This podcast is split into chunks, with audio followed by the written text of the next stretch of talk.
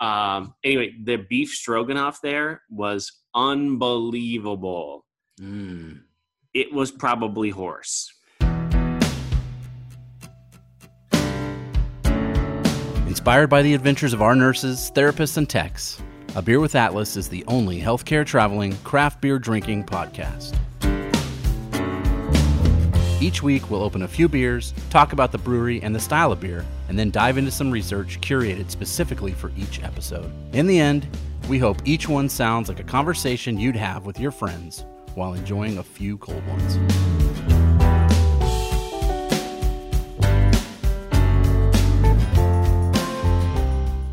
Welcome to another episode of A Beer with Atlas. I'm Rich. I'm Brian.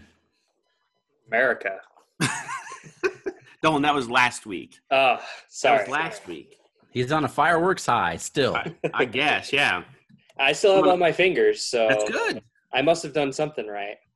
Yeah, you know, it, Fourth of July could last all of July. So Mm, yeah. Mm, we, I would I would argue and say that Christmas starts on the fifth of July. I'm with you, Dolan. I'm with you. man, but then you skip over Halloween and Thanksgiving and like good. Those are the those are good Yeah. holidays. There's room for that too.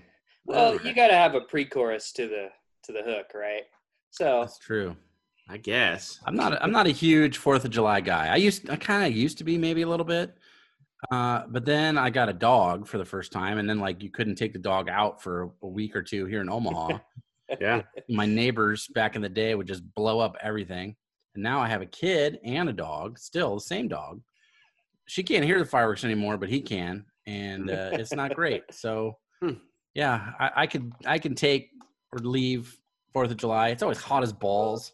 It's always too hot. Always. And when you look like this, you don't need to be outside. It's too hot. No here's thanks. the thing: like when I was I was growing up in small town, Fourth of July is so much different than than here in Omaha. I, sometimes I wonder if it's fireworks or gunshots. I don't know. Yeah. you know. Sometimes it's both. Sometimes Sometimes it's it is both. Sometimes you know. How else are you supposed to light the fireworks? Shoot them. America. but as you get older, I think um, you find different ways to celebrate. And that that being said, you know, I go back to the small town. I got to watch the Derby, the demolition Derby, There you go. drink Mm. some beers, and yeah, I baked in 100 degree weather, but worth it. Yeah. It's worth it. Just don't get a sunburn. You'll end up looking like your shirt. Yeah, true. Yeah, Husker Nation. All right. So this week, like we teased last week, we're going back to is this Brian, is this the oldest or is Yuengling still the oldest? Well, you're, we're splitting hairs because Okay. Yuengling is older, but this one, they say they're craft brewery. Yeah. But they're So- owned by somebody bigger, and Yuengling is still independently owned. So it's a, it's just semantics. But they've been Yeah. around a long time, A like long time. years longer than some. Way, way, way long. So Anchor Brewing, and we're drinking the Liberty Ale. Um, Mm. I had more fun researching this one than I think in a while. well, there's a lot to research. There's just so much history. Yeah, I most uh, of the breweries we talk about are like, oh, mm-hmm. they were founded in 2012 or mm-hmm. 2018 or Yep. nothing that has this amount of time in it. Founded in that. Look at that bad boy. oh the it's it's beautiful. This is this is mm. beer colored beer right here. Like Yeah. if you say when you know it's my my Jenny's uncle when we go to wherever you know or whatever. What what what, do you, what would you like to drink? I want a beer. Well, what kind? The beer flavored one. Right? I mean, he's he is as old school as you can Yeah. possibly get. If you handed him this, he would be like, "That's it. That's beer. That's beer color right there." Yep. He probably. Well, we'll see. Yep. Uh, brewery was founded in 1896, and and here's where my research comes in because I thought this was this ties back to the Midwest, and I didn't I didn't know any of this. So founded in 1896, uh, things happened, things happened, and we'll kind of work through there. But the important part was it was purchased by Frederick Lewis Maytag III in 1965. And if that name sounds familiar, it should. He's They're the still- great Yeah. Yeah, great grandson of the Maytag Corporation. There's still a Maytag factory like in Amana, Iowa, or something like Mhm. that, isn't there? Yeah. Yeah. So the ties back to Iowa are are pretty deep here. Like they they really they really go in. If you and and I'll we'll touch on this a little bit. If you've ever seen or ordered Maytag blue cheese, that comes from a specific farm, the Maytag farm in Newton, Iowa. Hmm.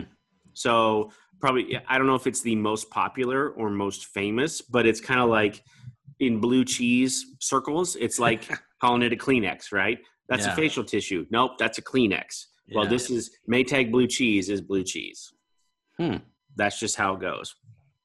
Well, Uh, since I'm anti blue cheese, I've I've never heard that before. Oh, Why? I'm gonna stop recording right now. why are you anti blue cheese? well, it ties back to my white foods thing that I had Ah, kind of coming up. with the mayo, the mayo and it's episode. stinky and skunky and moldy on purpose, which is weird. And you eat it anyway, and I don't know. No thanks. Blue cheese is the only way. Okay, blue cheese is the only way to have your buffalo wings. It's it, it can be eaten alone, and it's the best cheese to go in salads, Hmm. hands down. I can Okay. I can do it in moderation. It's one of the old guy things. It's an old guy thing. So weird. That's weird that Dolan likes it, but uh, it's one of those like as you get older, you learn to appreciate things like blue cheese. Huh. I must not be old enough yet. Maybe not. Maybe not. I will say that if you get like the blue cheese like dressing, not a fan.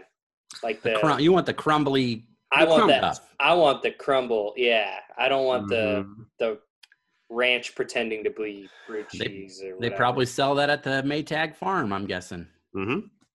They do, yeah. So uh, it moved it from. So he bought it in 1965. Fritz Maytag bought it in 1965, uh, and saved it from closing, and has since then become his his name is synonymous with uh, the great the what do they call him the the grandfather of microbrews. So he like he started that microbrew kind of revolution, and, and all the way back in '65. Uh, I wonder what made him buy it. so eh, there's there was a whole thing, and I didn't get into it. It Hmm. was they had to diversify a little bit, and well, he believed Okay. that the Maytag family needed to diversify, and Hmm. this was a way for him to diversify. we need a brewery in San Francisco. Done. Yeah. Yep. There's this old brewery. We can buy this place. Um, they he moved it to its current location in 1979. Uh, it's one of the last remaining breweries to produce California common beer. And we'll get into what that means here in a little bit. Okay. I had no idea, and I thought it was fascinating, kind of where that and you know where that came from or whatever. Uh, they actually own that trademark. It's now known as Steam beer, like Steam, like Steam engine beer, Yeah. uh, Steam beer, uh, and they own that trademark. So Anchor owns that trademark.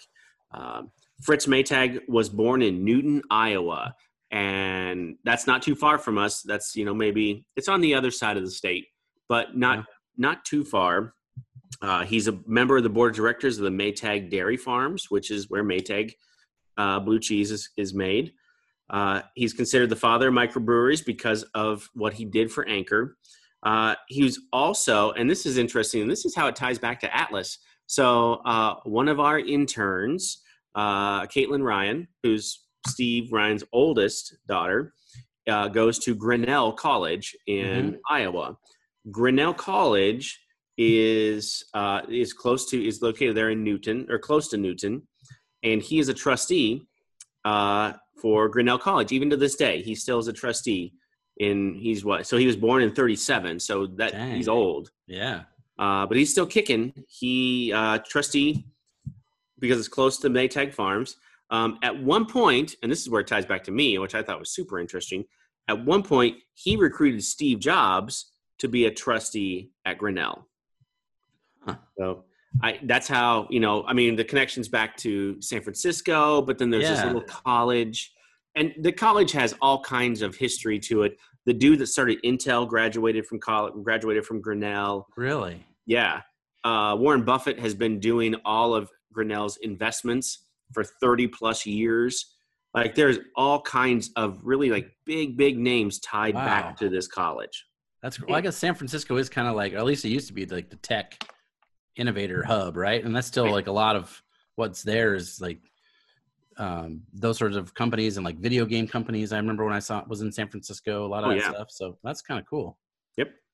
Uh, in 2008, he won the James Beard Foundation's Lifetime Achievement Award for what he did with Anchor Brewing. So James Beard, I mean, if you're going to go to a nice restaurant, Yeah, that's Right. the name. Yeah, that's Mhm. cool. Huh. that's what he got it for. Uh, for for what he did with with Anchor Brewing, and it's been through some. It, it's been through some uh, buys and sales. He sold it in 2010. He sold off. Uh, it was purchased by the Griffin Group, which is an investment and consulting company focused on beverage and alcoholic brands. So alcohol brands. Uh, the brewery became one facet of Anchor Brewing and Distilleries LLC portfolio. So they're doing a bunch of different stuff now. I can't say that I've ever seen any other Anchor like, you know, like rum or vodka Right. or anything like that, but they say it's part of it. Uh, and then in on August in August of 2017, it was required. It was acquired by uh, Sapporo. So it's now owned by Oh. Sapporo. So only for 85 million dollars, which I thought was a small. That seems like yeah, It doesn't seem like a lot. it's kind of cool. He had it for almost fifty years. Yeah. you know, like he had it into where craft beer was booming. That's pretty. That's pretty cool. It's it, it's an interesting read just kind of going back that- through the through the history or whatever. So california common beer i thought this was super fun. What's a california common? No idea. Did you have any brian did you know? Do you know what a california common beer is? No, it, give us some knowledge. so it's a it's a steam beer so they changed that they they they made it its own right? They made it it's called a steam beer uh, very effervescent which i think you can get that out of this right i mean it has a very effervescent kind of flavor or like profile when you when you drink Mhm. it uh, by fermenting lager yeast at warm ale yeast fermentation fermentation temperatures and at first they did this because they didn't have access to ice Yeah, like it was just it was just the the climate they were in and, And they didn't have access to ice yeah. Before refrigeration. I mean, we're Right. talking a long time ago. Yeah. right so like as much as you see like coors talks about cold filtering and you know or Mhm. whatever this was this was fermented at a higher temperature and so that's what a steam beer is uh, historically steam beers are produced in california and in the east at the james river steam brewery in richmond virginia so both sides of the country Yeah. Weird. it's kind of strange. I mean, they were very specific about that. That one brewery in Richmond, um, and it was from the mid 19th century through the mid 20th century. Uh, a modern California common beer, a competition category that still exists at, at, at beer festivals, Yeah. um, includes steam beer such as Anchor Steam beer. So this is a California common beer. Hmm. Um, I think I've seen one in Colorado, like a small brewery. had one. interesting. But you've yeah, you've got to you have to do things.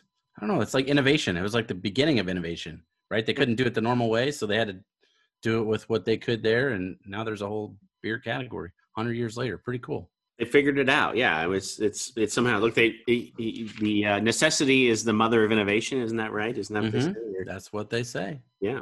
And they So- uh they talk about it on the on the bottle there. On the label too. Yeah, they talk about fermenting yeast, uh, pure water, and the simple natural methods that reflect our exceptional respect for the ancient art of brewing. It is dry hopped, a classic ale tradition, and slowly completes its fermentation in sealed vats in our cellars. This unique process creates Liberty Ale's distinctive bouquet and uncommonly delicate, entirely natural carbon carbonation. Weird. So, I if don't you know. notice, yeah, if you notice, look in your glass or, and look at the bubbles. hmm They should be really small. Tiny. Oh Like, yeah. smaller than Yeah. that's from that. because a lot of places are like pumping CO2 in on purpose to carbonate their beers. And what Dolan just read, that's how they do it. So they they're doing it naturally in a big, long, like stainless steel metal. It looks like a bathtub, basically, with a lid on it. Hmm. And that it's almost more like champagne bubbles. So you're not going to get dryness like champagne, but the bubbles will kind of be similar to that. And that's one of the only breweries I've ever known about that does it. And it's because they've been doing it that way for 100 years. So Wow. that's why the bubbles look differently in this in this beer. Well, yeah, and they say that uh, while we're on the label, on the other side of the anchor, it says uh, San Francisco's famous Liberty Ale was first brewed on the 18th of April, 1975, to celebrate the 200th anniversary of Paul Revere's historic ride. It is virtually handmade by the brewers of Anchor Steam in one of the smallest and most traditional breweries in the world. Liberty Ale is made with the finest barley malt, fresh, whole hops, and then, oh, okay. So then it continues on to what I read earlier whole hops, top fermenting yeast, pure water, and then so on and so forth. There you go. I I recall when I was uh, when we did our research, and then I I uh, uh, when I was reading uh, the and I the name escapes me, and I sh- it shouldn't. The dude that started Sierra Nevada. Uh, I can't think of his last. He they refer to him by his last name. I can't even. Okay. Anyway, that guy. Uh, he would he would go down to to Anchor and either buy old parts or equipment, or they he would just watch and they just let him in and he's like yeah whatever you want you can watch. And oh we're not using that anymore. You can have it if you can fix it. And so that was one of the things like he liked to fix his own stuff. Like he would go he would in, instead of hiring a, a dude to fix his refrigeration unit he would take refrigeration classes at night to fix his coolers or, or whatever. And So another- Ken Grossman. grossman that's There it you yeah go. Another tie-in that these guys have, which is interesting that you say that, and I'm sure it's because of this. Um, they use, like Dolan said before, whole cone hops. Cascade is the hop Mhm. that they use, so that's not a pellet. Um, it's the whole thing, just like on the label. It looks like a pine cone, and they throw all those in there, especially at dry hop, and it takes a ton of those to like Right really there, make an impact, right? yeah They were the first brewery to use this hop specifically. and cascade because cascade is pretty wide widely used now. it is now, but it wasn't in 1975 when they started using it. Uh, but you know who was the biggest user of Cascade hops is Sierra Nevada. It's what's in their pale ale. there you go So like when that's a classic that we've had on this episode, that's Mhm. Cascade hops all day long. So they kind of innovated that together at the same time. They, these guys used it, and and then Sierra Nevada picked up on it, and they're still the main users of Cascade hops. Uh, one of the cool things about this brewery is they're really tied to the old school. Like you're not going to see a whole lot of like pineapple hazy IPAs coming out of this place. Their beer styles are a hundred years old, but they're interesting because they're not even like what we're used to. It's not like German stuff. It's like their own California stuff that's been around since the gold mining days, and that's just how they make beer, and then that's how they still make beer. And it's pretty neat. It's it's a lot of styles out of there that are malty. So you, Mhm. like even this this is technically an IPA, uh, but it's very malty.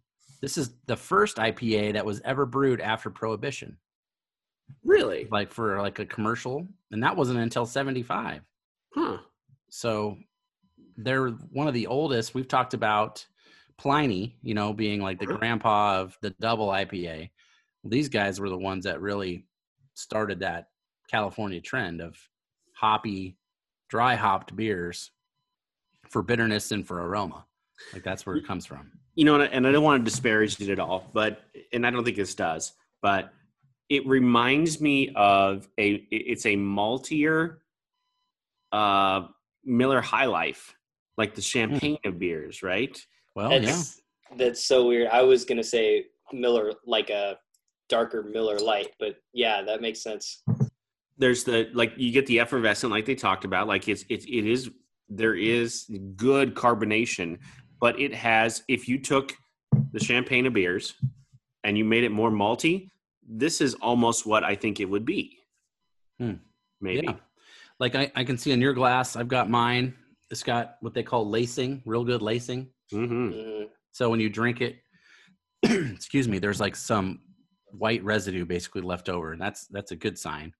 It's a good sign your glass is clean, Dolan and Mm. Rich. Yeah. Um, this should be a copper color, which it kind of is. Mine looks different than what yours looks like on that computer uh, camera, but um, I know what mine looks like. This has no rice or corn. None of their beers have rice, corn, or any adjuncts. S- So they're doing it the old school way. Really? I- Malt and grain. That's it. That's that's crazy to me because I was going to say that it tastes like the um, what is the beer that we had in the Dad Beers episode that was made from uh, the the corn grain Grain belt. grain Yeah. belt. Yeah. Yeah, I it, it's kind of like that but maltier. I think. Mhm.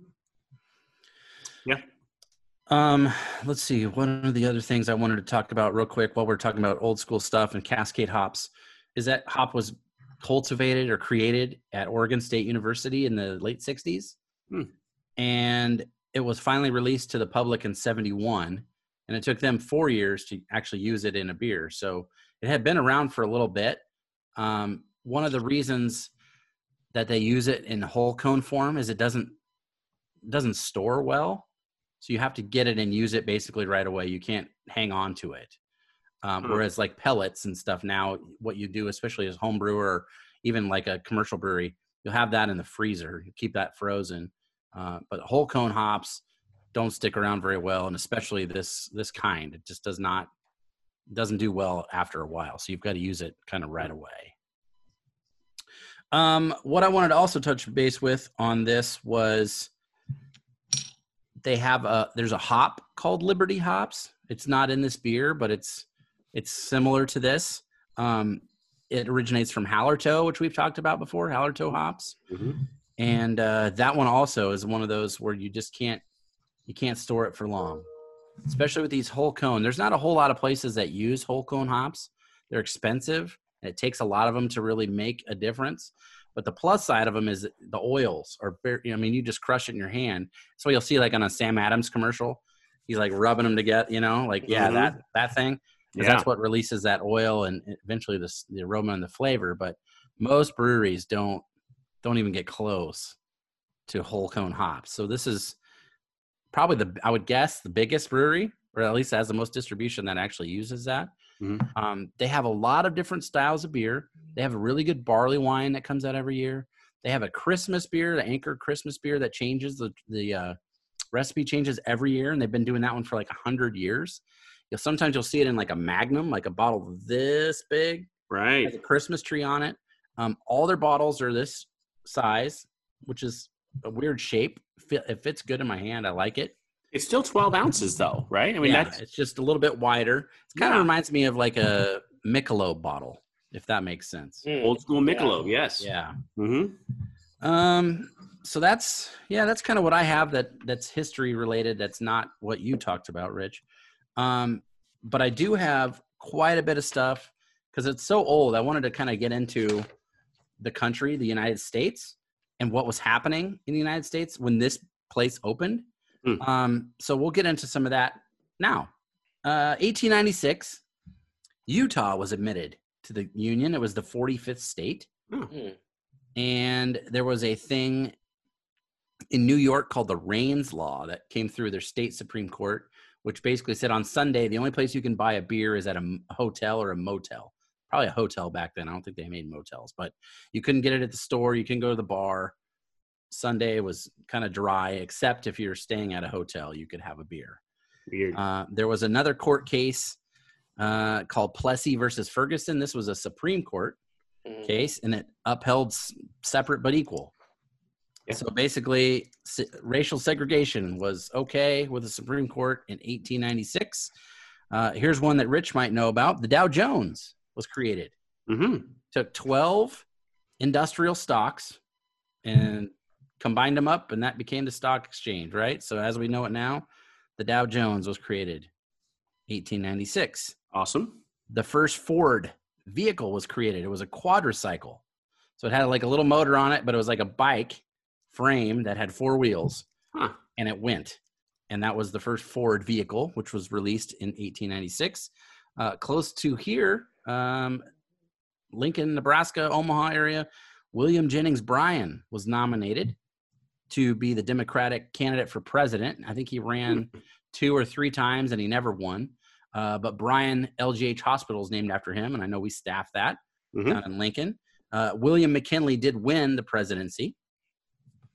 Uh, the song called "Stars and Stripes Forever" was, I guess, written by Philip Sousa, John Philip Sousa. Mhm. So that's like a American standard patriotic track uh, that was created in 1896. Hmm. The New York Telephone Company started. It's still around today, but it was more like for telegraphs, but they called it the telephone company. But there was a telephone back then. Um, and then here's some people that were born Harry Winston. I don't know if you know that name. Harry Winston Jewelers. So it's like a fancy, he was like a gem trader and one of the very first like designers of jewelry as we know it. So now Mhm. everything is um, on TV, Kay and Zales and all those. This was like the first guy to really design rings. I guess Harry Winston. He's still that company's still around. F. Scott Fitzgerald was born, author of The Great Gatsby. Um, Percy Spencer. You might not know his name, but you know his invention. He invented the microwave. So burritos, leftover pizza, microwave bacon. Thank you, Percy. And then Ira Gershwin. Oh. So he is the brother of the famous Gershwins, and he was the lyricist. So his brother came up with the music, and he wrote the lyrics for songs and movies such as A Star is Born, the Judy Garland version, the very first one. He wrote the lyrics for a song called I've Got Rhythm, and Let's Call the Whole Thing Off. That's the one with tomato, tomato, potato, potato. I don't think anybody says potato, uh, except maybe Ira Gershwin did. So this is maybe he did. You never know. 1896. Did uh uh did did Homeboy hang himself in the original uh uh Stars Born 2? I don't I don't remember. Did that happen or I th- not a hanging, no. hmm. But he took care of himself though. He uh I think yes, in that Maybe. one, and then not the. Barbra Streisand one. That was different, um, the Hmm. '70s version. But um, yeah, I'm man enough to say I like that movie. I don't mind it. oh, it was Not great. bad. Yeah. It was great. I haven't Yeah. seen any versions of it. You need to watch the most recent one with Lady Gaga. It's pretty fantastic. Yeah, it gave me a new respect for her singing. Like I, Yep. I really enjoyed her singing jazz with Tony Bennett. Like they did an album together, and I really Oh, yeah. liked that. hmm And then when I've seen her do, like even at the Super Bowl when she sang, um, she did like her voice is amazing. Yes. And when she's not putting on a pop show, it was even better. So like in this movie, I was I was pretty impressed. Uh, I really enjoyed it. I like Lady Gaga's story, you know, and when, I mean, that's a whole nother tangent, but Yeah. you know, but yeah, So what do we think about this? Does this stand up for an IPA for you guys? You know, it's interesting. If you were to tell me, if you were not tell me what it is, you just hand it to me and you say, "This is a West Coast IPA," I would not argue with you at all. Does it taste bitter to you? Like Um, overwhelmingly bitter? no, no, no, no. I There's wonder what bitterness the at the end, are. but yeah. it's not. It's a nice. It's just a nice bitterness. Yeah. it's it's definitely it, it's definitely an aftertaste bitterness. Like when you after you swallow and you breathe out, you Mhm. know, that's when you get it. But I think it's I don't know, it's it's really good. I like it a lot. Yeah, I do. I do too. for the for how long it's been made and, and, and just the you know the history behind it there's a complexity to it that i did not expect Yeah. Maybe more so that- than than Yuengling like i Um, like Yuengling a lot Yeah. Way more complex than Yuengling Oh, for sure. Yeah, for sure. I think this is a kind of beer that it's one that I've tried before, but it's also one that if you showed up to a party and there was people that drank beer, Mhm. you could bring this and you would not be ashamed. It'd be Yeah. something different. They probably haven't had it, or if they have, it's been a long time, just like me. Yep. Uh, but it ta- it just tastes good. You know, they know what they're doing. it really does like it's it's yeah this seems like this seems like they're super proud of history. They're super proud of where they came from, and they're not. They're not like you said. They're not going to be influenced by modern trends or whatever. Yeah. Like this is their thing, and this is what they do, and there's nothing wrong with that. I'd like to go to their main brewery, tap room, tap house sort of thing. Yep. I've been to San Francisco a couple times, but I've never been to this place, and I'd like to. I, I bet just the history, just just in general, there is is pretty Mhm. thick, and I would I would like that a lot. I think we talked about the show before, um, but there was a show called Brew Dogs on uh, Esquire channel when that existed, and they Mhm. made a beer here using the fog from San Francisco. So they made it with the head brewer of Anchor Steam um, to make a beer. All the liquid that they got for the beer had to come out of the fog from San Francisco. So they collected clouds basically and built like a water filtration system up on this hillside out of, outside the Golden Gate Bridge, and all the water from the cloud and the fog collected in a pool, and that was how they used. So it's like purified water, and that was what they made the beer with, with these guys from this brewery, um, and then they fermented it in an open tank on top of the brewery, and that was how they, because that's how they used to do it in the 1860s, 1870s, 1880s. Um, and now they had photos and stuff from the original brew house and this was around the time of the gold rush is that right Yeah, I've got a whole like section here of just gold Okay. rush information. well let's get I, I got to tell you though, Brian, that that sounds even though like okay, so that's how they did it. hmm How they did it there in the show sounds so like West Coast hippie to me. Like it's just like yeah it- that's it, and that's and and that's not an insult at all. It just Yeah. sounds like like something they're going to do. Like that's something that you do on the West Coast. Well that's a for that show they always had to they always made a, a a way to make the beer.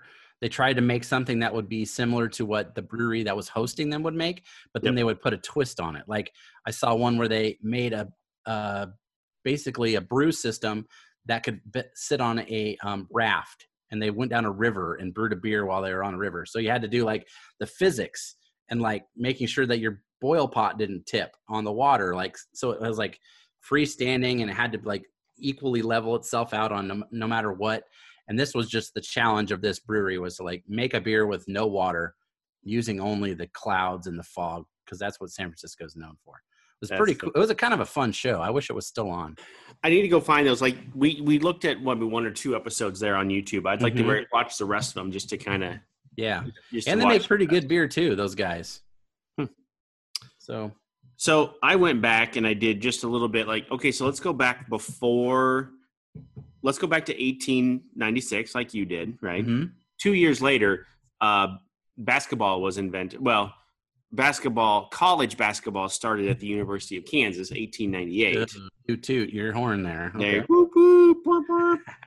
home of college basketball, the home of basketball. Uh, it was invented before, and but that's regardless. doesn't count it started in Lawrence, Kansas, on on Right. the uh, on the campus of of uh, University of Kansas. Anyway, two years later. Before that, though, California Gold Rush was was in full effect, uh, and I love. I, I clipped this out because I love just I love slaughtering names here, okay and there's some good German names here for me to crush. well, i'm sure Yeah.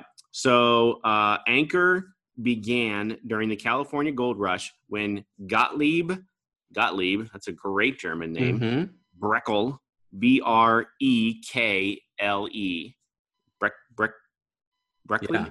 Breckel, i think Breckley? Breckel, yeah Breckel, uh, arrived from Germany and began brewing in San Francisco. So uh, even so, he wasn't there for the gold. yeah He was just there for so They like he was beer to the gold yeah. miners. That's cool pickaxe salesman, right? I mean, who makes the most money during something like that? The dude selling a pickaxe, or this guy, yeah the supplier Gottlieb, selling beer. So that Breckel Anchor makes a beer called Brekle's Brown. Hmm, They still make today. that's him. He started it. Um, so yeah, someone needed to make beer for these guys that are looking for gold all day long. He's the dude. In eighteen, in same year, Ernest Baruth, B A R U T H, and his son-in-law Otto, another very good That's German. name, Yeah, Otto uh, Sch- Schneckel, S C H I N K E L, Schneckel Okay.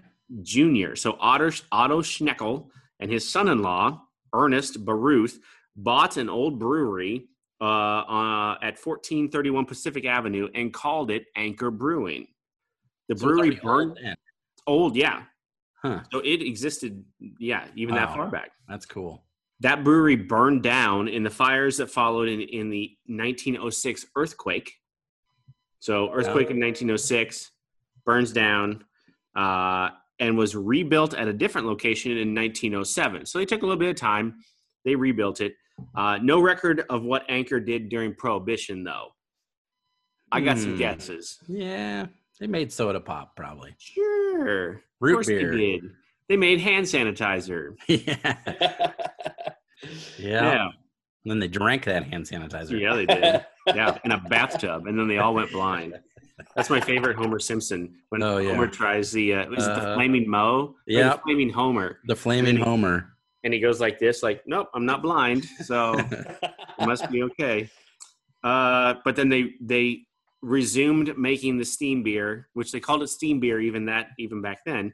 Um, after Prohibition was repealed, uh, it was the only brewery still in operation in that area.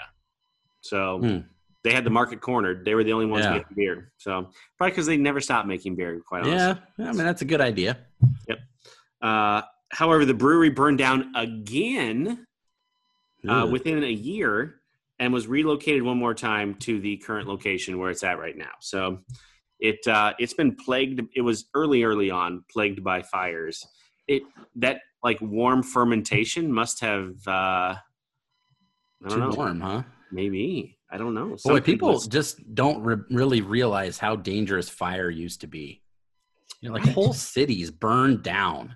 Chicago. Yeah. I mean, Yeah. we're and now it's just like, man, whatever. Fire department I'll show up. What I mm, guess. But Yep. back then, like your shit was gone. Yes. It was over, and like a lot of cities burned down many times. Yep. It's crazy. Yeah. So, I, I- so I mean, the roots of this brewery go all the way back to the gold rush, and you know, just just a bunch of thirsty dudes out looking for gold all day come back and they want to drink something, and they're drinking this beer right here. Nice. Like Wow. this is this is the beer that they're drinking. Maybe not as cold. I'm guessing. I, I'm guessing. No maybe- ice. Yeah. Room temperature, but you take what you can get. Oh yeah. So what I've got left, um, because the term liberty, uh, you see it everywhere. Sure. So I, I, what I did was I did a little research on different companies and things that have liberty in the name, and we'll just, you know, hit me with what your thoughts are, and then I'll save the best one for last. But um, I thought of the Liberty Bell. Philadelphia. I know the story of the Liberty Bell. I know it's in Philly. I know it has a crack in it. Yep. Why does it have a crack in it? I don't know. I don't remember. Cage Hit it too hard. I'm not sure. I've seen it twice. I've been there twice. Okay. Um, and I think that they tell the story. I don't recall why. Did they? Okay. So. Yep. Somebody help us out. Why do they? Why is there a crack in it? They rang it so hard. There's a crack. I don't know. Yes. Maybe it was a fire and the fire cracked it. Could have been. Could. Oh, be. yeah. I, I just googled it real fast. Oh, here we Okay. go. it Thanks. says cast at London's Whitechapel Bell Foundry Yeah. arrived in Philadelphia in August 1752. Because the metal was too brittle, it cracked during Oh. a test strike and had to be recast twice. Oh, boo. So it's just bad manufacturing. It's bad it's famous because it's really old, and I guess, and they've kept it. All right. Mhm. Alright. Um, Liberty Mutual Insurance Company. Mhm. Heard of that? Liberty, Liberty, Liberty. That commercial. Mhm. Um, They stand outside in that. yes, The, yes, that's right. Yeah. Yeah, Lady Liberty costume and. Uh, I don't know if you guys see, seen this show Glow on Netflix. Yep. There's a character called Liberty Bell. The Oh, that's the Alex. gorgeous ladies of wrestling. That's right. A great show. I love that show. Very good. Uh, uh, our our favorite podcaster, Marc Maron. Mark on Maron's in it. Yeah. Yes. Uh, there's a city called Liberty, Missouri. Yep. There's some breweries down there. I staffed a number of nurses at the hospital there in Liberty, Missouri. There you go. Uh, I did a little online sleuthing and I found this thing called Liberty Dispensaries. I didn't get into it too much. Hmm. They don't ship here. Uh, but yeah, Liberty Dispensaries. Are, Um, they, uh, are they located in Colorado? uh, they are. Weird. there is a Liberty University. Liberty University, which is huh? Division One. Yeah. Uh, they are the Liberty Flames. They're basically a Bible college. Yeah. And founded Mm. by Jerry Falwell Sr. True. in and- Lynch, Lynchburg, Burg, Virginia. Yes. Now they have a basketball team, correct? Yes. Yeah, and I believe they they've made it to the the NCAA tournament at least once. Yeah. They may have won. They may have gotten the automatic bid because they won their uh, they won their Conference. conference. Well, that's more wins in the tournament than Nebraska has. That's for sure. Mm, yeah, rough. Um, Mm. they're known as yeah. Their their their mascot is Sparky the Eagle. So that's very American. Hmm. And then the last one I wrote down was the Statue of Liberty. Mm, So I'm gonna hit you with some Statue of Liberty facts. I've never been. Have you, nope. Dolan? Nope. Uh, I think some of my family came through the old Ellis Island back in the day Oh. from Germany. Uh, the Otto family, as you were talking about earlier, that that Otto. home. That's Yep. my my mom's maiden name, last name. Uh, Statue of Liberty was a gift from Paris, France, and basically it was because they they wanted France to stand up to Napoleon. So like this is a monument to freedom, and America is the picture of freedom and democracy right now. Uh, let's send them this big present, and then hopefully we will get inspired too. Uh, but it wasn't exactly free; they had to fund it, they had to pay for it, and most of the donations that came in were under a dollar, which was still a lot back then.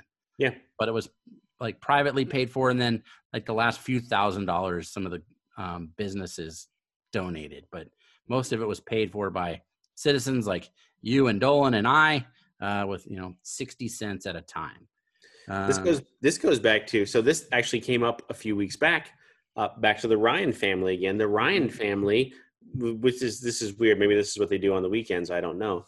Um, they were arguing about whether or not the Statue of Liberty was was given to us from France as sort of a thumbing your nose sort of thing at mm, the English, right? Because France and England, yeah. you know, mortal enemies, right? I mean, that's yes. Hatfields McCoy's kind of deal, right?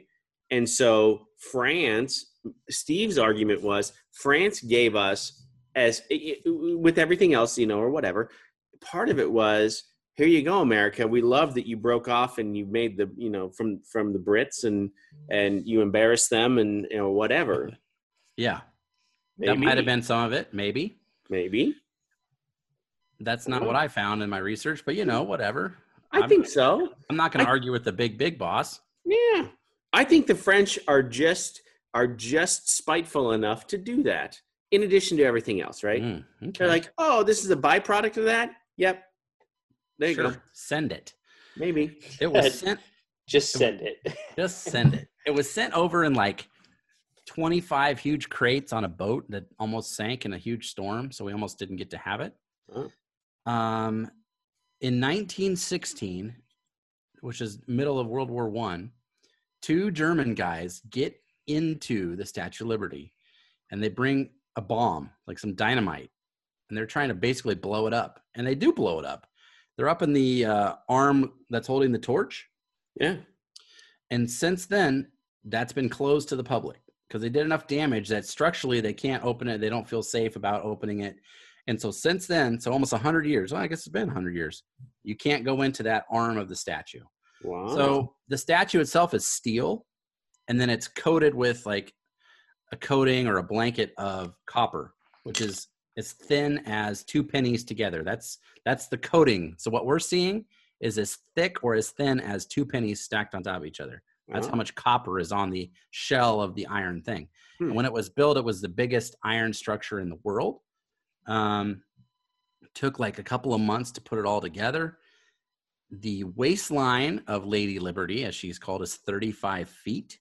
She weighs 225 tons. Uh, let's see what else. Did I, oh, the she has like a crown on that Mhm. has points. There's seven points or seven rays, and that represents the continents.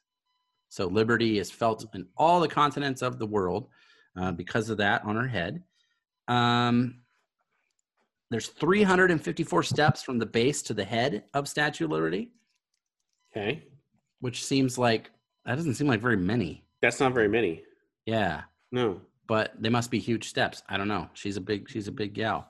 I guess Uh, I, I only have I only have 13 steps from my basement to the main level. So But that's too much, isn't it? 13? Like you're winded. I am. I get tired. Yeah, yeah, yeah. I'm not yeah, Right. I'm not climbing 354. no. Uh, the actual name is Liberty Enlightening the World. That's the name of the statue. Hmm. And she was designed after Libertas, which is the Roman god of freedom. She gets annually between four and five million visitors a year, which is a lot. Mhm. Um, the Eiffel Tower gets more, almost 10 million. And then I think it's either was either Big Ben or the Tower of London gets like four and a half to three and a three and a half. So a little bit less than the Statue of Liberty. Hmm.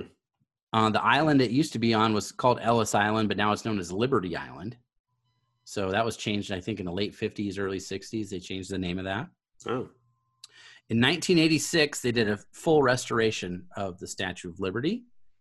And the outside of the torch is thin, thin sheets of 24 karat gold. So that's why it stands out a little bit. Hmm. Um, I will send you guys a picture. I just found it on Reddit actually yesterday of the Statue of Liberty and what it, it's a illustration, not a picture, but it's what it would have looked like when they put it up to what it is now. Because it was, it's copper on the outside. So it would have Mhm. been the same color almost as this beer Yeah. when it was first put up, and then it breaks down the oxidiz- oxidization uh, of the water because it's on the waterfront and the salt water and the air and all that stuff.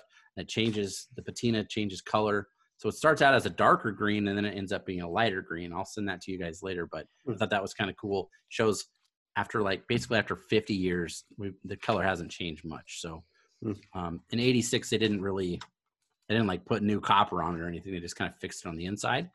Uh, That's that's what uh, I was going to ask you because you were always taught that in in school too. That when the Statue of Liberty was put up, it had the copper color Mhm. to it, yeah, and then after some time, it turned. You know, yeah, like- and that's why.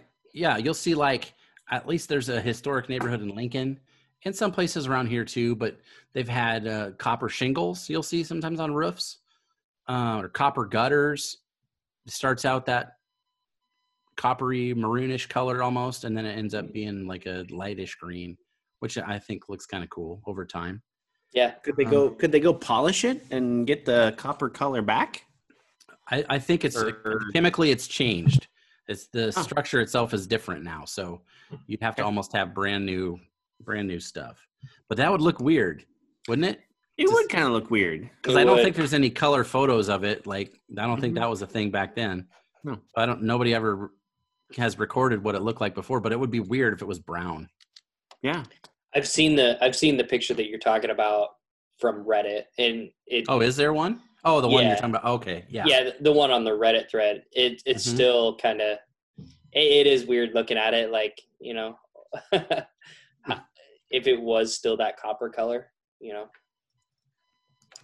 the last thing about the statue of liberty that i know that i that i read about i guess is it was dedicated in 1886 so that was the first time people could go there and back then you could go all the way to the top um, then in 2001 we had you know 9-11 happened and it was closed you couldn't get in there at all and that was closed for almost five years and now it's very limited as how many people can go in at a time there's Hmm. certain areas you can't go. You definitely can't go to the top or the head or anything anymore.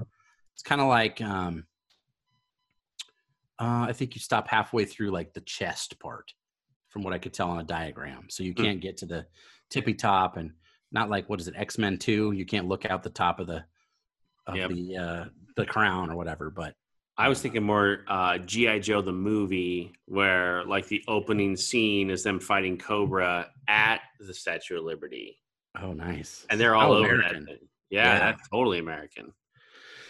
So that's yeah, those are my little factoids about the Statue of Liberty. Hmm. I don't know if I'd want to go there. I mean, I guess eh, they have one, and I've seen it in Vegas, right? At Yeah. New York, New York. That's cool. Like that's good enough for me. I kind of feel the same way about the Eiffel Tower. Like I've been to the top of the one in Vegas. I really don't need to go to Paris. I've been to the one in Paris, and that was pretty cool. But man, was it crowded! Mm, And this is a good tie-in, Rich, actually, because this is very America, American. Yeah. So I was there with my family. This would have been in 2000, so right before 2001. Okay. And we were in Paris. We were there for two days, and we went off and got some dinner and like a. This was after sightseeing all day. Mhm. We saw like the biggest mall in the world. At the time, it was like two city blocks. It was huge. Okay. Uh, and then we went into the Eiffel Tower, and then after that, we went to this little mom and pop restaurant. And for some reason, it was stuck in my. I guess she was like my step aunt. So my aunt, we'll just call her my aunt for the story. sure. She had it in her mind that French people ate horses, right? I don't know. Is that a stereotype? Maybe something Okay. she heard. French Alright. people eat horses. Yeah. I'm 21 and I'm kind of already, you know, I'm embarrassed at the fam. I don't really want to be there with them. I'm I'm doing my thing. And uh, we go into this restaurant and she's like, Yeah, um, just make sure you don't serve us any horse meat. That's what Hmm. she's that's to start out the restaurant uh, experience. Oh, and how come there's no ice? We got that too Oh, no yeah. ice in the water, and please don't serve us horse meat. Mm, That was when I was a little bit embarrassed to be an American. that uh so Bummer. horse Had they had horse meat back there, they should have served. it should have that would have served her right Yep, I agree. i uh, uh may or may not have eaten horse meat one time and actually Oh, we went back and i ate it a second time. Nice. don't know Where were Uh, you? it, it, this was Kemerovo, Siberia. When Okay. uh, when we were adopting Maddox, there was a place. So there was a place that we would go every morning for breakfast. It was called the Travelers Cafe. So if you go back to last week's episode, we talked about like how coffee is a like a destination, not a to-go Yeah. thing in other Right. countries. That's what this place was. It was it was called Travelers Cafe. It had the best cafe americano coffee I've ever had ever. Um, and these delicious like warm muffins. Anyway, the the the people that worked there were uh, younger, like you would imagine working at a coffee shop. Yeah. Uh, but they like to practice their English on when Americans would come in. sure. Yeah. So and so then we would practice our Russian on them, which was it was a weird kind of back and forth. Uh, the one knew enough English to say, okay, if you want like really good food, like you want you want like authentic borscht, you yeah. want you know, red that type of stuff. Yeah. Yeah. There's a place across the street. Go over there. And it reminded me of kind of when you would go to like an old school kind of restaurant here in the States, like an old school, um, what do you call it? deli. A, a steakhouse. Like Oh, this okay. The, Yeah. the restaurant was like an old school steakhouse with like wood on the walls and wagon Sure. wheels and, you know, that type of thing. Yeah.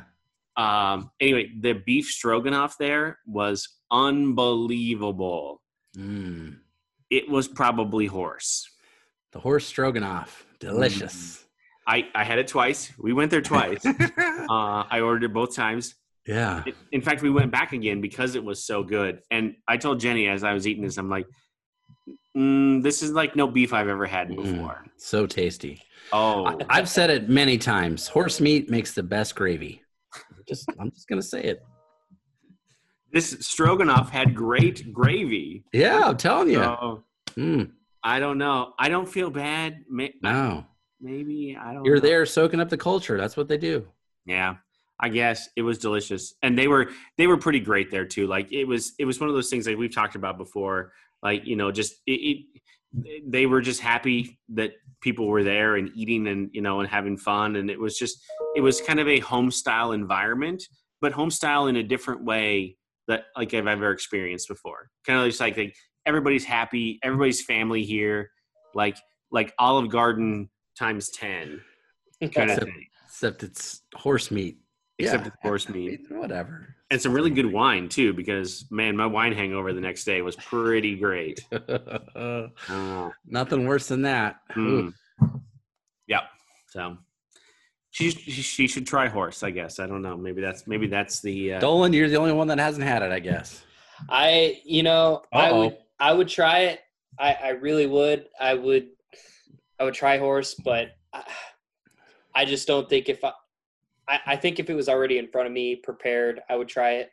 But uh, I wouldn't, I wouldn't condone the raising of horses for me. You know what I mean? I, What if you knew the horse's name? Would that help or hurt? it would hurt. Yeah, Just, I think so. I think horses are one of those animals that are like just majestic as fuck. yes. you know, so Yep. That's America right there. What That's Dolan right. just said. Yeah. Yeah. but if Well- if it was prepared in front of me, you know, I wouldn't have any problems with it. I just think that uh, I would have an issue with you know myself going about and raising a horse for meat. I guess Yeah. my personal opinion, of course. I, we are not condoning the use of horse meat in any type of cuisine. I think that's how COVID started. I may, well, that was uh, the weird bat thing, or Oh, whatever, that's right. the Bats. raccoon or whatever that thing was. Yeah, I, Hmm. I survived. I thought it was fine. So Yeah.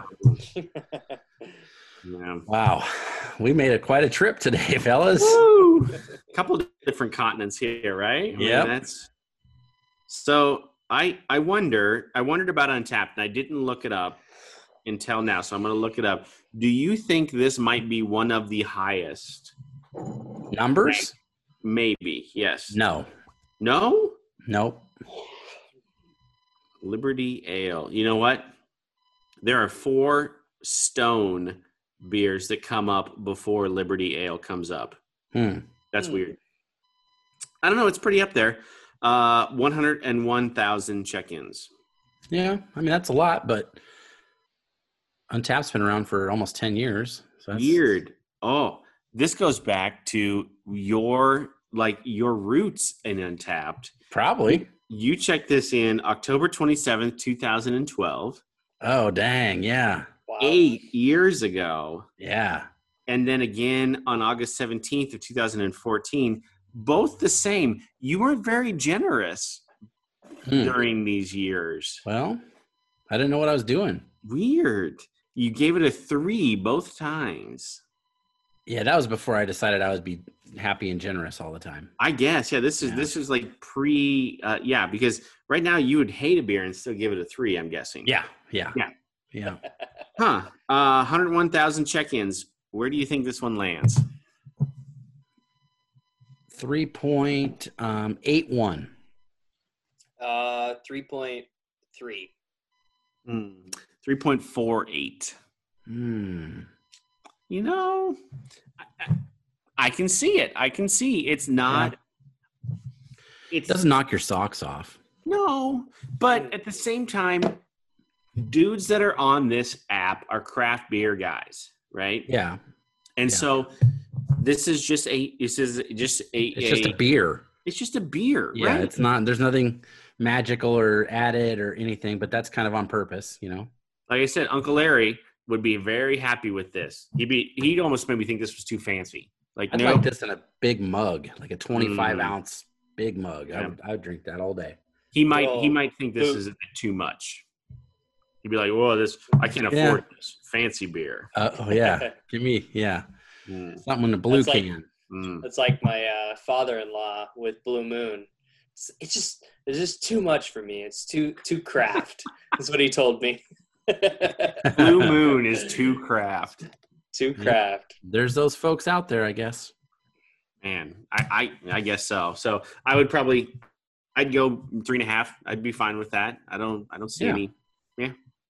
Not at all. As some of these go, you know, Yuengling and and and Pale Ale from Sierra Nevada, like if you or you know Boston Lager, if we're gonna if we're going to try to compare these to some of the mainstays that we've had in the past, you know, some of the old school that we old school for us, maybe right. Yeah. not old school like in in general. hmm Yeah, it's right. It's right in there.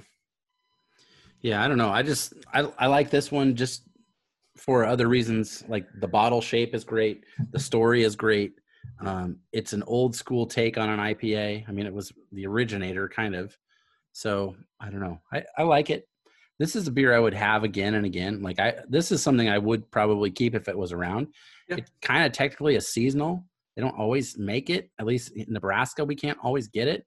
Hmm. Uh, but when we do get it, it's in the summertime. So that's why those check-ins I had were summertime dates. I think. Yep, they both were. Yeah, that's interesting. Yeah, it, it's. I guess I never really. Of course, my beer journey hasn't been as long as yours, and so, and it's been. I mean, Dolan's has been even shorter, right? I mean, so Yeah. it's it's just hasn't. We haven't had experience. You know, we haven't had experiences with beers like this. necessarily until now. That's what that's what's fun about this this show is trying mm-hmm. things that are no, new and old and old for us even like for America. That's an old that's an old brewery. That's an old brewery. That's and it kind of honestly kind of made me sad. And this will change obviously as kind of we come through what you know we're in right now. It's you know normally we would I'd give like the hours if you wanted to go and visit this brewery or whatever. Like you have to buy tickets to go to this to to take the brewery tour. It's like 25 bucks to go on this tour. I'd pay every cent of yeah. that to go do that. Yeah, it'd be fun. Um, just because I bet to see how different it looks. Uh, yeah, it, it definitely is different. And if you have a chance to find that episode somewhere of the BrewDog show where they make the beer and they go here and like tour it and talk to the guy, check it out. It's it's well worth it just to see the the differences of, of breweries back then to what we're at today. To what we're at now. Yeah. Man, I was uh I, I didn't know what to think, Brian, when you when you dropped these off and I'm pretty happy with it. It's that's that one yeah. was that one was a lot of fun. Not bad. No. Good story at least. I liked it. I definitely think I'll be next year drinking this during the Fourth of July over maybe the America, but just America. personal. Personal. Yeah. Me too. Me too, Dolan. Maybe. O'Brien, we're not going anywhere for a while. Let's have another beer. Thank you for listening to A Beer with Atlas. Special thanks to our brand team for producing the show. Each episode of A Beer with Atlas is powered by Atlas MedStaff, an industry leader in travel healthcare staffing.